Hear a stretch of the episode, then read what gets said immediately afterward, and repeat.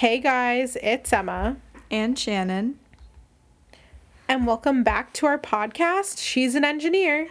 In this episode, we're going to talk through a very brief history of women in engineering. I think it's kind of interesting to see chronologically um, what has happened over the past decades and, and centuries and look back on how far we have come as women in engineering and also how much further we need to go. So, we'll talk through starting pre 1870. In 1854, Elizabeth Cady Stanton and Susan B. Anthony presented a petition with over 10,000 signatures demanding suffrage and women's rights to property to the New York legislator. And in 1869, the US Congress adopted the 15th Amendment to the US Constitution, which guarantees voting rights for all citizens regardless of color, but did not guarantee voting rights to women. So I think right around this time, women's suffrage was when a lot of women um, started to go into engineering and started to pursue their passions. Pre 1870, women who had engineering skill sets became inventors and creators, but it wasn't until 1876 when the first woman, Elizabeth Bragg, received an engineering degree from a US university. And Elizabeth graduated with a degree in civil engineering from UC Berkeley. And her thesis was titled A Solution of a Particular Problem in Surveying. And after graduating, unfortunately, she did not go into the engineering field. She became a teacher until she was married a few years later. And after getting married, she retired from teaching and became a full time mother and homemaker until 1929 when she passed away. So, although she didn't go into engineering, this was still a major turning point for women who decided to uh, who decided to go into a STEM field. A few years later, in 1883, Emily Roebling, who we've talked about before in one of our Remarkable Women in STEM episodes, oversaw the completion of the Brooklyn Bridge. And over the past few years, Emily had taken over the construction management side of the Brooklyn Bridge project since her husband, John Roebling, fell ill with decompression sickness.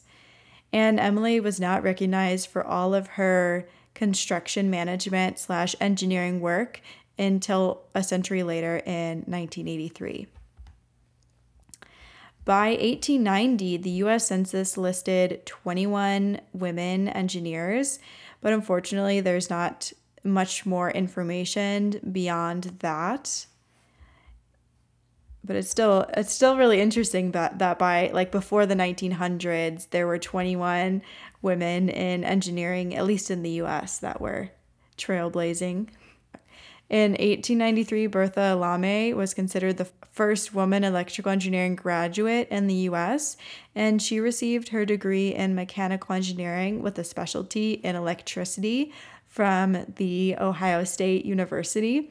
And she went on to work at Westinghouse Electric from 1893 to 1905 until she married and retired from the professional uh, field. In 1894, Lena Allen Stoiber qualified for membership in the American Society of Mining and Metallurgical Engineers, and she was the owner of the Silverton Mine in Silverton, Colorado, and Lena Allen Stoiber is considered the, the first woman mining engineer. During the same year, in 1894, Julia Morgan received a degree in civil engineering from UC Berkeley, and she went on to design over 700 buildings in her lifetime, most of them in California. And she's best known for her work on Hearst Castle in San Simeon, California. In 1905, Marie Curie was awarded the Nobel Prize for Physics for the discovery of radioactivity. And a few years later, in 1911, Marie was awarded a second Nobel Prize in chemistry for her discovery and isolation of pure radium. I think we've done an episode on her as well. Yes, I believe she was in one of our Remarkable Wom- Women in STEM episodes. Yeah. Um, and then finally, in 1920, women win the right to vote through the ratification of the 19th Amendment. Woo! Yes. Uh, and in 1923, Anne Gertrude was the first woman to receive her PE in the United States or professional engineering license, and she was a practicing civil engineer in the state of Indiana. In 1938, General Electric announced that Katharine Blodgett had succeeded in developing a non reflecting invisible glass. Katharine, born in 1898, was a renowned female engineer who worked in molecular engineering, and her work with a monomolecular coatings led to enhancements in a number of devices, including eyeglasses and cell phone cameras. That's really interesting. Okay. Um, and then after Katharine, during World War II, women's participation in the workforce increased by nearly 60%.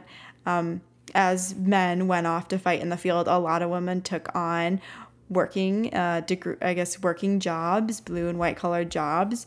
And in 1947, right after World War II, Edith Clarke, who we've talked about in past episodes, became the first woman to teach at the university level at the University of Austin in Texas.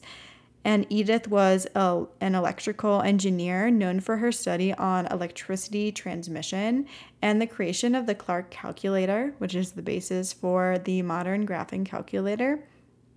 And she was also the first woman to be employed as an engineer of in the US supervisor for General Electric and college professor. And then by 1950, the Society of Women Engineers, or SWE, was formed. In 1952, Grace Marie Hopper completed her work on the first computer language compiler, the FLOW-MATIC. And also in 1952, Katherine Johnson joined NASA, and she was born in 1918 and was a mathematician who joined NASA, uh, as I mentioned, in 1952. And Johnson is framed for developing calculations of orbital mechanics that made the 1969 moon landing possible. She is also one of the first black women to work for NASA and is featured in the Hidden Figures movie. In 1962, the first conference held in the United States devoted exclusively to women in professional engineering was held at our alma mater, the University of Pittsburgh, at the request of the President's Office of Emergency Planning.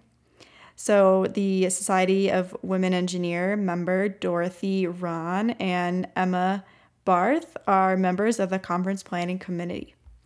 SWE members Patricia Brown, um, chairs the opening day luncheon and discussed a panel of members, including SWE's Vice President Eileen Kavanaugh, and past President Beatrice Hicks, and Emma Barth. In 1963, the Statistics Committee published its first profile of a woman engineer based on a member survey. And I thought this was kind of funny because the report found that the average woman engineer of today in 1963 um, is between the age of 36 and 37 years old. She is equally likely to be married or single, but if she is married, she has three children. She is employed in an industry and earns a median salary of nine to ten thousand dollars per year. A college graduate, she has a bachelor's degree in engineering or one of the physical sciences and either has a degree or has taken specialized training related to her work. She is a member of one or more technical societies and she is unlikely to be a licensed professional engineer which is uh yeah a very interesting synopsis of the woman engineer in 1963 it basically is saying that like there it contains like all demographics yes. of women basically i'm interested to see how that median salary compared to the men's at that time though because it was most likely mm-hmm. a lot less one year later In 1964, Title VII of the Civil Rights Act bars discrimination in employment on the basis of race and sex. Great. Okay, and then jumping forward to 1980. So in 1980 um, to 1994, actually, in this range, BS engineering degrees awarded to women increase by 45%. In 1981, um, a woman that we have talked about before in a previous Remarkable Women in STEM episode, Dr. Patricia Bath, she invents the laser phaco probe. She was an American ophthalmologist and inventor that was known for creating revolutionary technology for treating and removing cataracts. She was also the first African American doctor to obtain a medical patent. Jumping forward a few years to 1984, Sally Ride, who was the first American woman astronaut to go into space, is given honorary membership into SWE, or the Society of Women Engineers. And we also talked about her in the same episode with Dr. Patricia Bath. Mm-hmm. Going way forward to 1999, Marissa Mayer starts to work at Google.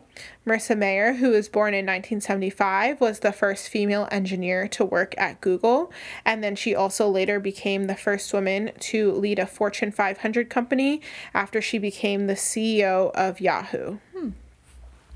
Yes.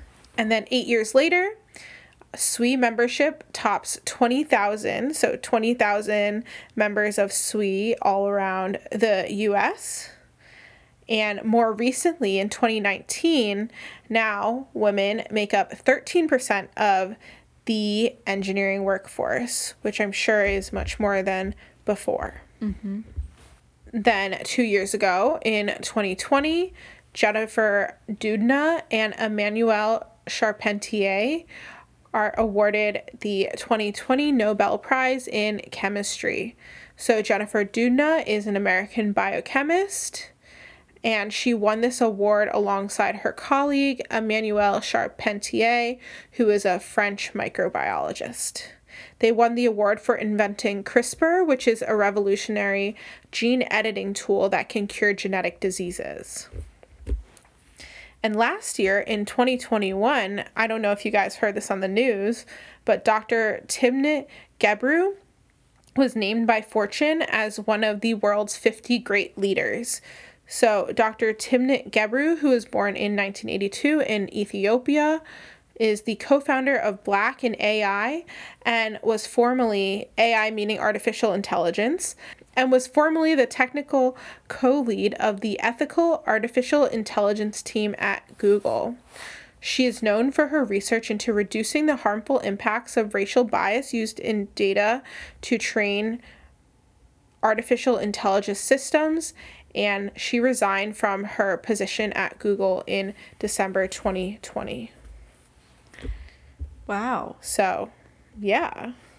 Look at all the strides we've made in the past two centuries, basically. Exactly, yeah. And we're up to 13% of the engineering workforce. And hopefully that'll increase moving forward. But it is really interesting to reflect back and talk about some of the firsts and just mention more of these women's names so they become more and more well known. Exactly. Yeah. yeah, and hopefully, I think we've even seen like the percentage of women in engineering in colleges change even within the past like few years i would say i think they said like our school the university of pittsburgh mm-hmm. um, used to be like 25% female and 75% male but when we were in school i believe it was it was higher like around the 30% female Mm-hmm. Would you say? I would say yeah. so. Yeah. Yeah. And then in like our respective fields, like I think my my field was like 45% female and 55% male, which is very cool. Mm-hmm. Like going from like barely any women, only 21 women that were in engineering prior to like the 1900s. Yeah. Going to like there are like many women studying engineering now. Yeah, and tens of thousands of women working in the field, or at least members of the Society of Women Engineers. There are also plenty of women who are working in the field that are not part of the Society of Women Engineers. Very true. So, yes. I'm sure the number of women is is higher than the number that are part of the Society of Women Engineers. Mm-hmm. Yes. Yeah. But I think that's it for this episode. Yeah, I think that sums it up. We know it was a little bit of a shorter episode, but we wanted to walk through some highlights in the history of women engineering, and uh, we hope you enjoyed it. Yeah, we will see you guys again in two weeks. And like, thanks for listening. Bye. Bye.